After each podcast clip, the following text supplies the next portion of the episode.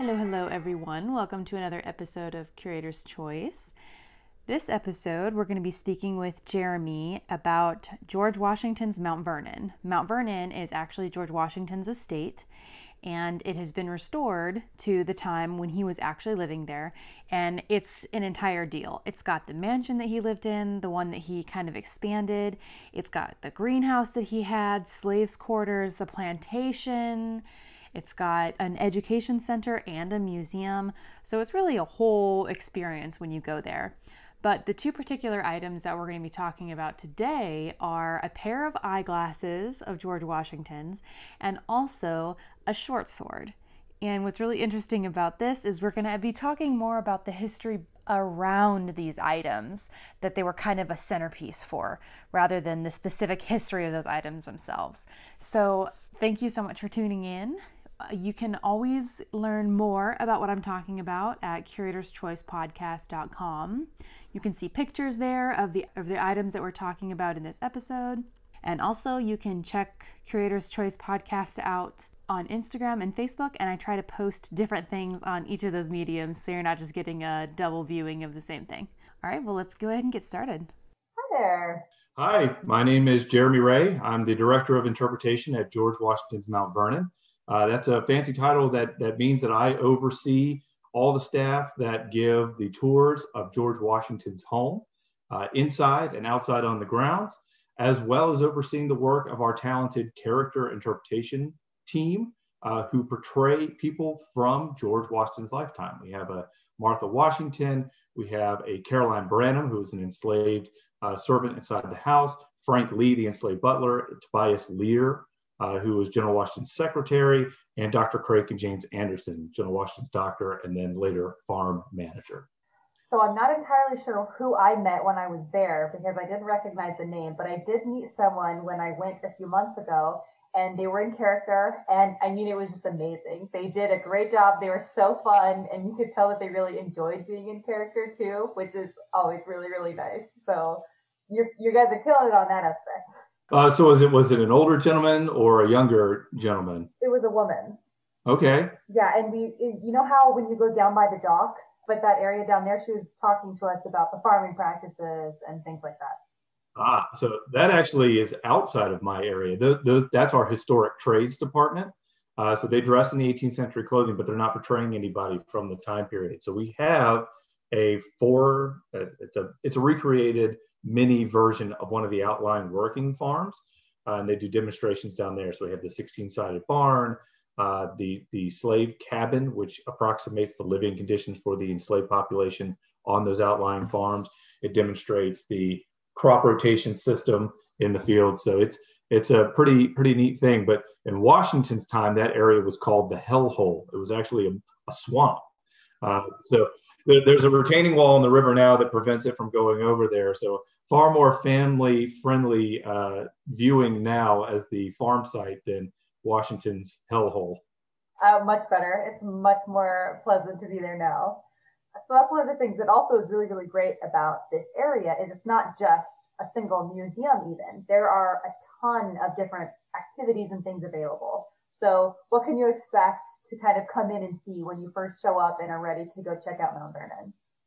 Yeah, so George Washington's Mount Vernon is a historic house museum, uh, but we are very fortunate in that it is one of the earliest Preservation Society uh, efforts in the United States. Uh, the Mount Vernon Ladies Association is a private nonprofit organization that was formed in 1853, purchased the estate from the Washington family, John Augustine Washington III, in 1858. And we've been open to the public since 1860. And today, it is obviously the home of George Washington, restored to the last year of his life, 1799, that guests can walk through and, and see. Uh, but also a lot of the outbuildings, the dependency buildings that help operate the plantation. Uh, we have recreated uh, to the original design at the original location uh, the enslaved people's living quarters that was part of the greenhouse uh, structure. Of course, there's the tomb where General Washington, Mrs. Washington, and her family and their family are at rest. Uh, we have a recreated farm site uh, that recreates one of the outlying working farms. And then three miles down the road, we have on the original location reconstructed George Washington's grist mill and distillery, which are both operating. Uh, they create mill uh, products for our gift shop, and we are still producing whiskeys and brandies uh, based off of Washington's recipes that, that he sold back in the 18th century. And that, of course, also includes when you come to Mount Vernon, we have a museum and an education center, which is a full walkthrough of Washington's life, not to mention all the wonderful digital content that we have as well. Yeah, so I will say that, um, I mean, this is a pretty small podcast.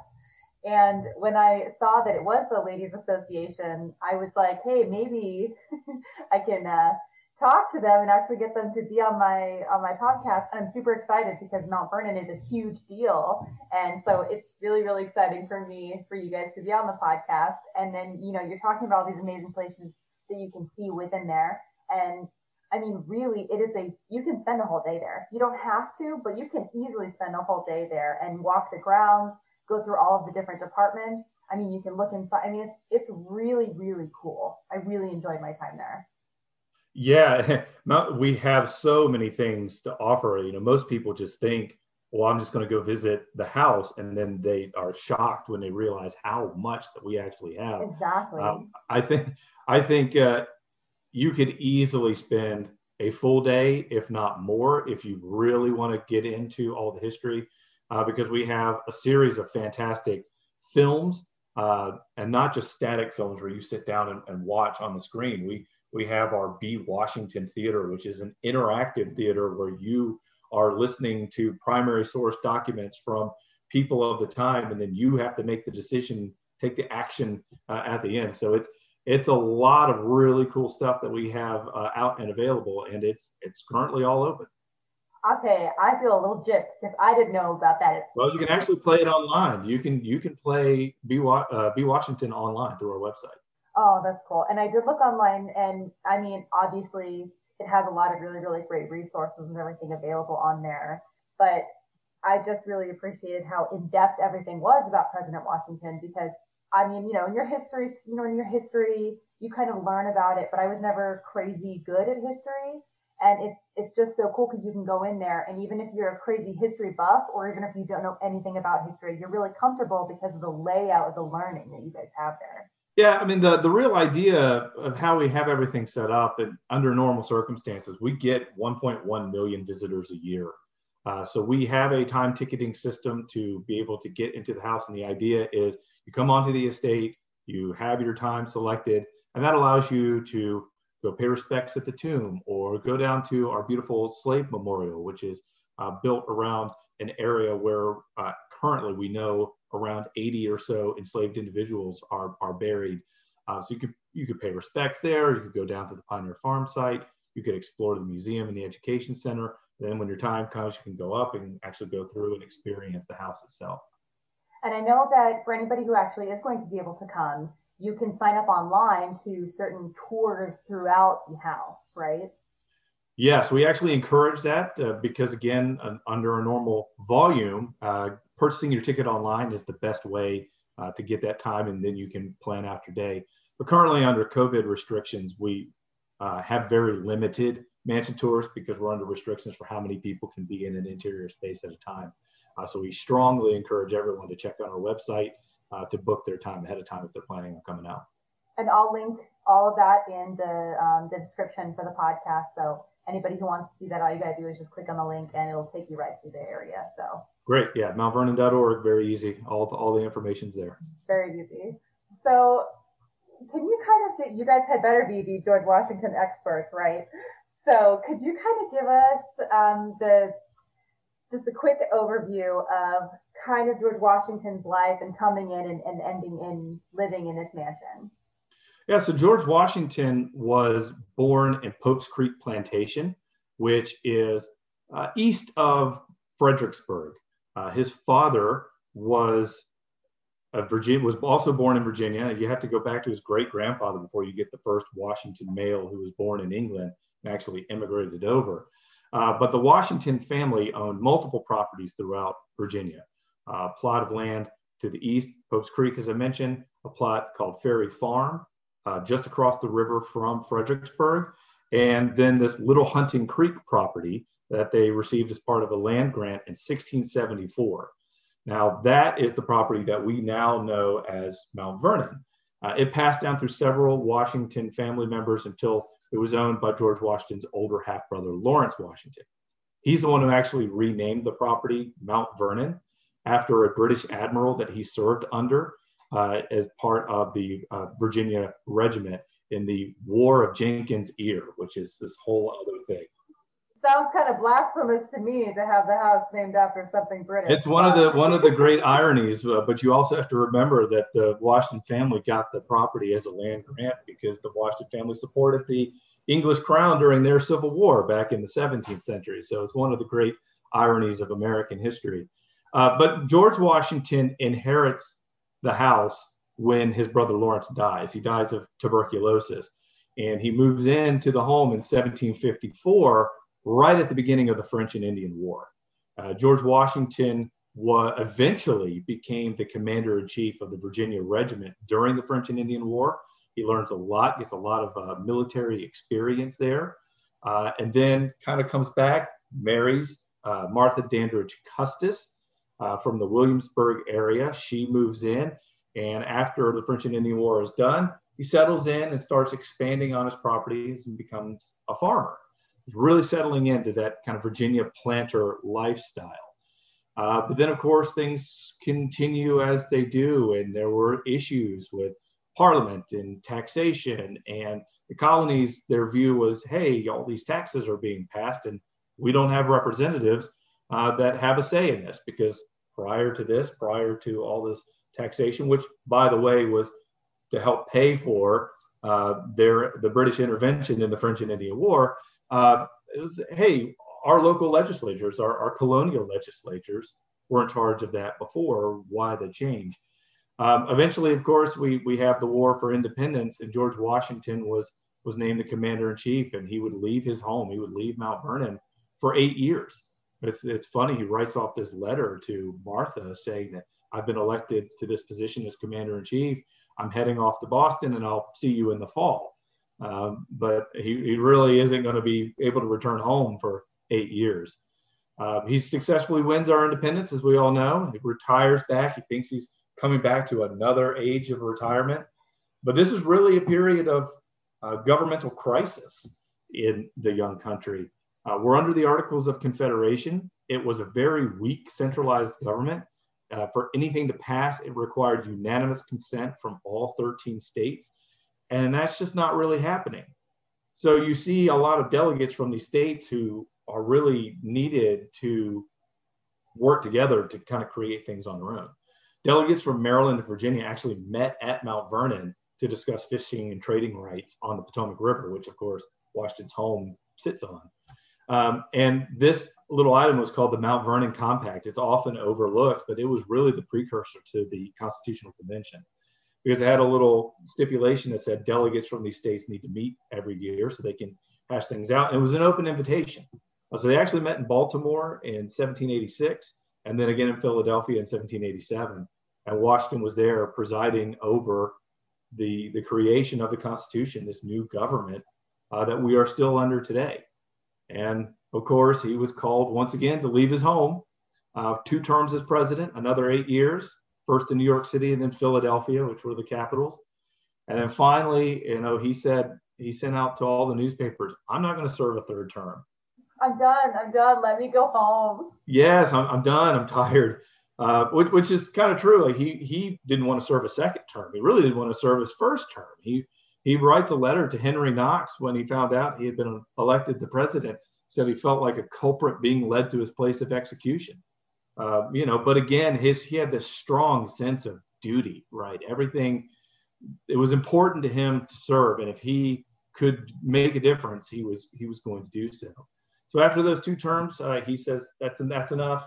I, I, will not serve a third term as president. Finally retires, comes back to Mount Vernon, uh, tries to settle into things, but unfortunately he, he passes away two and a half years later at the age of 67 at the end of 1799. And kind of going back to when you were talking about how he was done, he did not want to do more than a, like he didn't want to do a third term. I think that that kind of gets overlooked in a lot of ways, how impactful for the rest of our United States after that, how important it was for the leader that we wanted to keep in was like, no, there needs to be this this break. We can we can't have someone staying for too long. And for me, that's something that I was really excited when I first learned about because I thought that was such a cool kind of limit for someone in power to make. Yeah, Washington and the serving the two terms is, is something that's fairly remarkable when you look at, at history. It's not often that somebody who has power like that just willingly gives it up. We got to remember there, there wasn't an amendment to the Constitution at that point that had a limit to the number of terms the president could serve. Washington was unanimously elected to his first and second term in office. So it is very likely that he would have been elected again to a third term. And just doing that, I mean, that that's the will of the people, right? They're, they're voting him in. That in and of itself is not an abuse of power. But what would happen if he, say, died in office, right? It just gives the opportunity for somebody else down the line to say, hey, well, Washington served for life in the position, so I'm doing the same thing. Um, but I think more importantly, it really highlights the fact that Washington himself operated so often under this concept that he was given the power and the authority from someone else. And he was not going to abuse that trust. He was always going to hand it back. And we see it not only in the presidency, but also even during during the war, during the revolution. And I'll, I'll speak to it when we're talking about some of the objects we have in our uh, education center. But Washington was so popular at the head of an army, he could have easily have abused that power. But instead, he resigns his commission. He gives it back to Congress. He says, this Congress and the people are the ones who are leading this effort. I'm just leading the war effort. So to me, to abuse that power, I'm not going to follow in the footsteps of an Oliver Cromwell or a Julius Caesar. And there's this wonderful apocryphal story. We don't know if it's true or not, but uh, when Washington put out in the newspapers that he wasn't going to serve a second term, uh, a serve, excuse me, a third term as president of the United States, uh, prompted one man who, who already knew that he gave up power willingly as commander in chief and now he's going to do it again as president, prompting him to say, you know, if this is true, then he's truly the greatest man to ever live. And supposedly that was King George III of England who, who said that about Washington. Okay, well let's just let's just no matter what pretend that that's definitely true because that's pretty amazing. it makes for a good story, doesn't it? So he was unfortunately it seems you know he had to spend a lot of time away from his house. Um, and while he was gone, what was kind of the place looking like while George was gone all the time? Well, the work never stopped, and it's very important to remember that Mount Vernon itself is is a slave plantation. Uh, by the end of his life, there were 317 enslaved individuals on the estate. So even while he was away, uh, that work was constantly being done. Uh, initially, Washington was a tobacco planter, meaning uh, the enslaved population tended, raised, harvested, uh, cured, uh, aged tobacco to pack it up and sell it. Eventually, though, uh, tobacco was an enumerated good. It was also very bad on the soil. And in the 1760s, he begins to transition over to cereal grains, uh, primarily wheat, and opens up grist mills, a merchant grist mill, and so forth that allowed him to diversify and not fall into a debt cycle that a lot of tobacco farmers in the 18th century were, were experiencing. But while Washington was away during the French and Indian War, during the War for Independence, and during the presidency, he had farm managers. Often uh, they were family members. Lund Washington, his cousin, was the farm manager when Washington was away during the Revolutionary War. Uh, and they were tasked with uh, keeping the plantation running, making it profitable.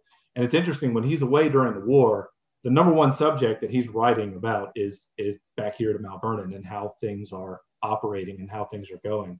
And this was a duty that the farm managers had to take very seriously. It actually got Lund Washington in a good good bit of trouble because during the war, the British actually came up the Potomac River and threatened Mount Vernon. The HMS Savage uh, threatened to burn the house down unless they received supplies. And Lund Washington dutifully got the supplies ready and, and gave it to the ship to spare the house. And you know he thinks he's doing what he should be doing. Now, Washington's neighbor, George Mason, one of those forgotten founding fathers, um, writes a letter to George Washington saying, Hey, this is what's going on. Are you, obviously I'm paraphrasing, but this is what's going on. Um, what Lund's doing, he's giving aid to the enemy. And Washington writes this scathing letter back. This is like social media drama before there was really social media. right. It's, it's, it's a, you know, it gets a different version of a tweet when you're writing with a quill, right? Different, different version of a bird. But Washington writes this scathing letter back. It basically says, I'd much rather hear that my entire plantation and home was burned and lie in ruins than to hear that you gave aid to the enemy. But basically, he's telling them next time, let them burn the place down. Yeah. What what was what supplies did he end up getting? Just, just food and things like that. But it's also interesting. There were 17 enslaved individuals who used that as an opportunity to run away uh, and get on the on the Savage.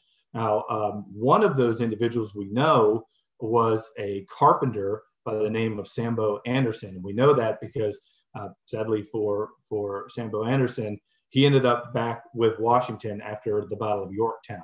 Uh, there were several of uh, enslaved individuals who were attempting to run to freedom with the British during the war uh, that were part of the capitulation uh, at the Battle of Yorktown was that they were sent back to their quote unquote owners. It's at this point that I go a little off the rails and talk a lot about the things that I saw when I visited. But the one that I really wanted to bring into focus was in one of the exhibits that he has, they had these cardboard cutouts of kind of shadow figures, and they were the stories of enslaved people that were on the plantation, kind of giving them like an individual story. And they have cutouts of them, but not actual pictures, because obviously back then they didn't have cameras. But it's neat because it's a really good tribute and a way to try to bring home the individual stories of what these enslaved people went through. So we have two museum spaces, uh, but only one that we actually refer to as museum. And that what you're referencing is the current exhibition called Lives Bound Together, which documents the lives of the enslaved individuals who are here, a lot of by name of what was going on. Uh, and it is temporary. It, it has been on uh, display for several years now, but it will be closing soon. However, a lot of the elements from that exhibition, because it's such great information, is being uh, distributed out onto the grounds as part of our interpretive signage and panels. So all that's going to be updated. And the other uh, people refer to as museum, but it's our education center, is actually planning to be updated uh, in a few years, and a lot of that information is going to be integrated into that side as well. Uh, but it, it's interesting because you know we we changed a lot in the, the telling of the story of the enslaved community. Uh, I'm sure you're probably even hearing me say enslaved people. Uh, we we really try to focus more on individuals instead of just talking about this kind of collective group. You know, the slaves uh, that were doing the work here. It's very easy to overlook the fact that these were human beings who had families, uh, they had connected relationships, uh, they had varying skill sets and, and abilities. Uh, so we we really try to break it down and talk about as much as we can, uh, particularly on the mansion tour, going through there about people like Frank Lee, the enslaved butler, or Charlotte, an enslaved seamstress, or Lucy, the enslaved cook, who was married to Frank Lee, the butler, and they had children. And um, you know, all these individuals. And I think they're really compelling and interesting stories that fill in the a lot of the missing blocks of history that even made up Washington's life and make it far more compelling story to tell. And what was also interesting as you're walking through the museum is it kind of shows a little bit of George Washington's moral battle within itself of you know fighting for freedom for a country, but then also having slaves himself and kind of his moral issues with that. And then at the end of his life, in his will, he set his slaves free. Am I do I remember that correctly? Uh, so yes, George Washington actually did struggle with the issue of slavery over the course of his life, particularly after the Revolutionary War. You start to see in his private correspondence um, some some issues, maybe maybe moral, um, on the institution of slavery. Now, Washington was born into a slave society. There were laws in place that that made it so that these these African slaves were to stay in this position, and that the children of the mothers, if they were enslaved, would stay enslaved. And Washington saw nothing wrong with that in his in his earlier life, uh, probably because of the blinder set in, because that was that was society at the time. But after the war, we start to see him struggle with this concept of selling and breaking apart families. We start to see him uh, looking at the system and saying, you know, maybe there should be some sort of law passed by the states that would lead to the gradual ab- abolition. And he was a proponent of that. Um, but ultimately, he, he never took action during his lifetime, but he did write out in his will that upon his death and the death of Mrs. Washington, that the enslaved people that he owned outright were to receive their freedom. And I think this is very important to remember as part of the overall history of Washington, because it is true, without him, it is unlikely that America secures its independence from Britain. I mean, the Declaration of Independence, the words that all men are created equal would then be hollow. They would be meaningless without securing that independence. And of course, the Constitution, we the people, in order to form a more perfect union, this promise, this idea of continually getting better and doing better and, and being this beacon would also be hollow without understanding that in Washington's time there was this history. There were these people that that didn't apply to. So learning these stories, learning these histories, just make you more empathetic to the fact that Washington did all of these great things. But it's important for us that if we want to live up to the promise that Washington fought so hard to secure and to win, that we also need to be aware and look and see where these blind spots are in our society now that prevent other people from living up to and achieving that same promise. So that's why I think uh, you know our, our exhibition in our museum is, is such a fantastic thing because it really gets that conversation started. It does. And, you know, I've, I've done a few of these different episodes and there have been, you know, times where enslaved people do come into play. And I just genuinely appreciate the fact that we have this medium where we can openly talk about it because it is an embarrassment for a lot of people. It is a really painful history for a lot of people, but it needs to be talked about and needs to be learned from. Yeah, and we, we really try to do that um, here. We, we got a fantastic staff who are really really willing to meet you where you're at. And so this kind of leads us perfectly into some of the items that we we want to talk about and specifically feature for the episode. But there are a few few things I would like to just toss in there myself that were particularly really memorable for me when I visited. And one of those items was this gigantic concrete like roller for the lawns and it, you know, when you visit Mount Vernon, it's nothing but lawn everywhere. Mm-hmm. you just state of lawn. And they have these uh, rollers. So can you kind of tell us a little bit about those just for my own personal enjoyment? yeah. So the, the lawn maintenance was something that was very intense. So enslaved people would take those rollers and kind of level out the ground, right? Uh, and then they also had these big scythes and, and and whetting stones that they would cut the grass and sharpen. And it was it was a very intense skill uh, to be able to do it well. But yeah, those big stones were there for leveling and smoothing out the surface. Yeah, I can't I can't even imagine pushing them around.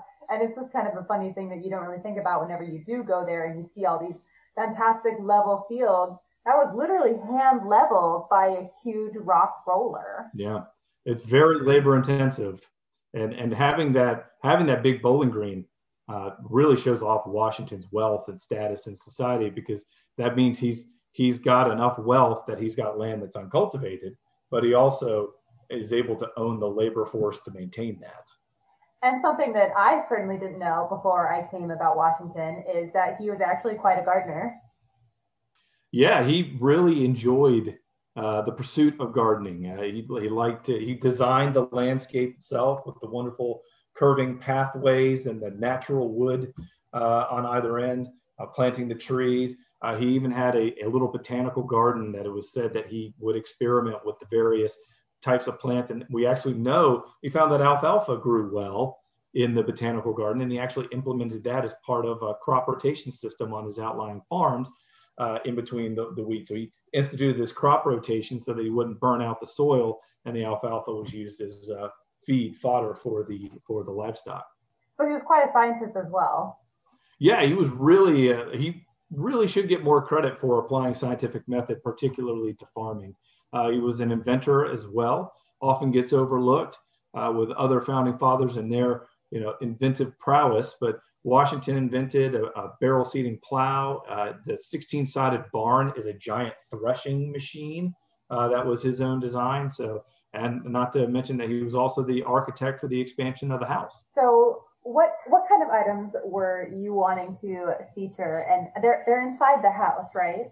Uh, no, these objects are inside our uh, education center, which is a, one of our little museum structures. So the house is great. We do have a lot of original objects in there, uh, but again, it's, it's a little harder to control that environment. So some of the more sensitive objects, uh, some of the really more neat uh, items are down in our museum or in the education center.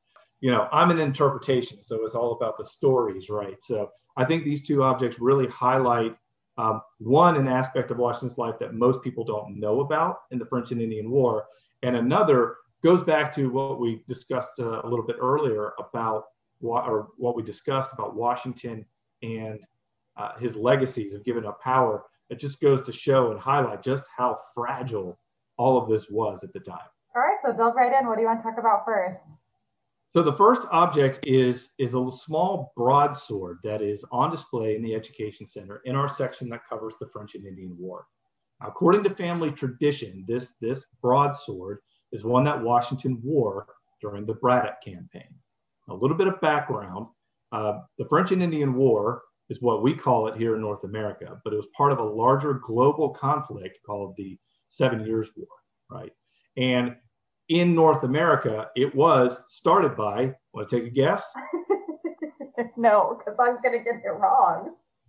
Well, we're talking about George Washington's Mount Vernon. If you had guessed George Washington, you would be no. correct. Yes. So at that time, there weren't really a whole lot of boundaries set. And in the Western Territory, kind of modern day Pennsylvania, uh, the Ohio's, and so forth, uh, that land was in dispute as being owned by the, the British Empire and the French Empire both claimed that they had that property. So the governor of Virginia actually sends out a, a young, well connected man, a major named George Washington, to go out and meet with the French and tell them that they need to leave. The French kindly say, no, thank you. And Washington comes back. He actually publishes his journal of his adventures, and that's how most of the British New World comes to know about George Washington. Well, later, the governor of Virginia sends Washington out with some soldiers to kindly ask the French to vacate the British uh, held territory. Well, Washington, who's on this little diplomatic mission, comes across a little grouping of French soldiers. So it's Washington. He has some native allies with him. Uh, he sneaks around them and he actually attacks this French group. Now, unfortunately, within this group was a French emissary, uh, and pardon my, my French pronunciation is bad, but a man named Jumonville, uh, he was also a, a diplomat, basically doing the exact same George Washington was doing earlier, going to meet with the British and saying, we actually claim this land. Here's our claim to it. Could you please evacuate the area? Well, Jumonville was killed in this uh, little incident. Uh, Washington, in his young youthfulness, his inexperience, just kind of doesn't realize the the extent of what has just happened. He actually writes a letter back to his brother and says, "I heard the bullets whistle, and there was something charming in the sound." Right, so he's excited. Yeah, it's the young in, invincible man kind of thing, right? So uh, he he understands that there's probably going to be a counterattack. So he he pulls back and builds this little fort. It's called a fort of necessity, right? And it, he stockades his soldiers in. Well, again, showing his inexperience. Uh, it's not far enough away from the tree line. So when the French do come, they're able to hide in the trees and fire down, and, and the Virginian and British soldiers can't really fire back. Uh, it's in a low depression, which of course it starts to rain, it starts to flood. Uh, all of their weapons are not able to fire, and Washington is actually forced to surrender. And the document is written in French, which is a language Washington doesn't read, he doesn't speak. But fortunately, he has a translator who's Dutch, who also doesn't oh, really oh, understand French. it's just well. a mess from the start. It's a mess from the start. So, but in this document that Washington signs his name to, he's admitting to assassinating Jumonville, which is an act of war. So George Washington signs his name to a document taking full responsibility for starting a war that's going to be eventually fought in North America, the Caribbean, Africa, Europe, India, and the Philippines. So Washington really starts this first major global war. Now, fast forward a little bit, Washington now decides, all right, I obviously have a little bit I need to learn.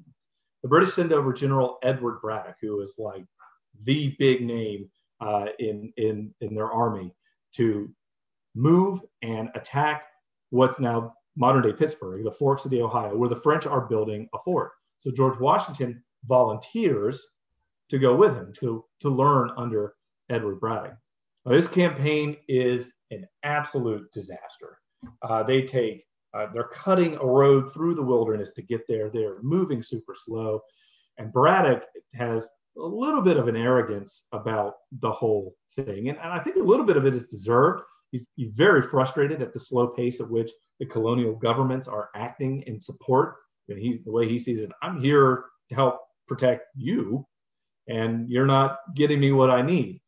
Washington actually does inform Braddock that you know we're kind of vulnerable to attack because the native uh, population, the indigenous people, don't attack in the traditional European style, and the French have actually adapted to this. And what actually ends up happening is, is known as the, the Battle of the Monongahela, and the, the British are ambushed by the French and their native indigenous allies, and uh, it, it's bad. They're almost completely wiped out. General Braddock takes several wounds that would eventually lead to his death four days later. But Washington, who again was just there in volunteer duty, still holds his, his rank over the Virginia regiment. He takes this sword and he takes command of the Virginia of the Virginians, and he is able to help organize, you know, a little bit of a defense and organize a retreat back out he really kind of steps in and becomes a leader during this amazing time of panic. And, and what's really crazy is the fact that Washington had multiple horses shot out from underneath him. And when he comes out of the battle, he has bullet holes in his coat. So he was right in the thick of it and managed to escape unscathed. Uh, so this this sword that we have is is right in front of a mural with with Washington on horseback trying to lead and organize this, this withdrawal uh, from this firefight that the British are, are completely unprepared for. And then again, family tradition also passes down that Washington had several swords, obviously, throughout his lifetime, but he deeds them to various nephews in his will. And he, he tells them that the only reason they should ever unsheath these swords is in defense of their country. So, where, where did the sword come from? It was actually made in England uh, this one is one of the more simple of the swords. We have a variety of them in our collection in the museum and, and elsewhere, but uh, this one has just a, a, wooden hilt, although we, we believe it may have had um, some wire banding wrapped around it that, that, that got lost at some point in time. Um, it's, it's a relatively short uh, sword, uh, and it's got two fairly large arms of the hilt or finger rings for Washington to slide his fingers through.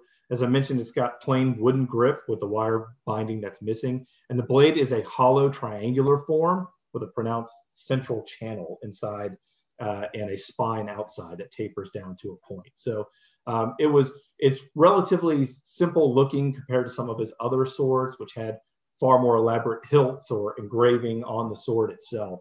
Um, but this one is one of his earliest ones. And we believe this is the one that is featured in one of the first paintings of Washington in his Virginia regimental uniform um, by Peale that we have hanging inside the house. Oh, that's really cool. It all kind of came together with different items that you guys have there.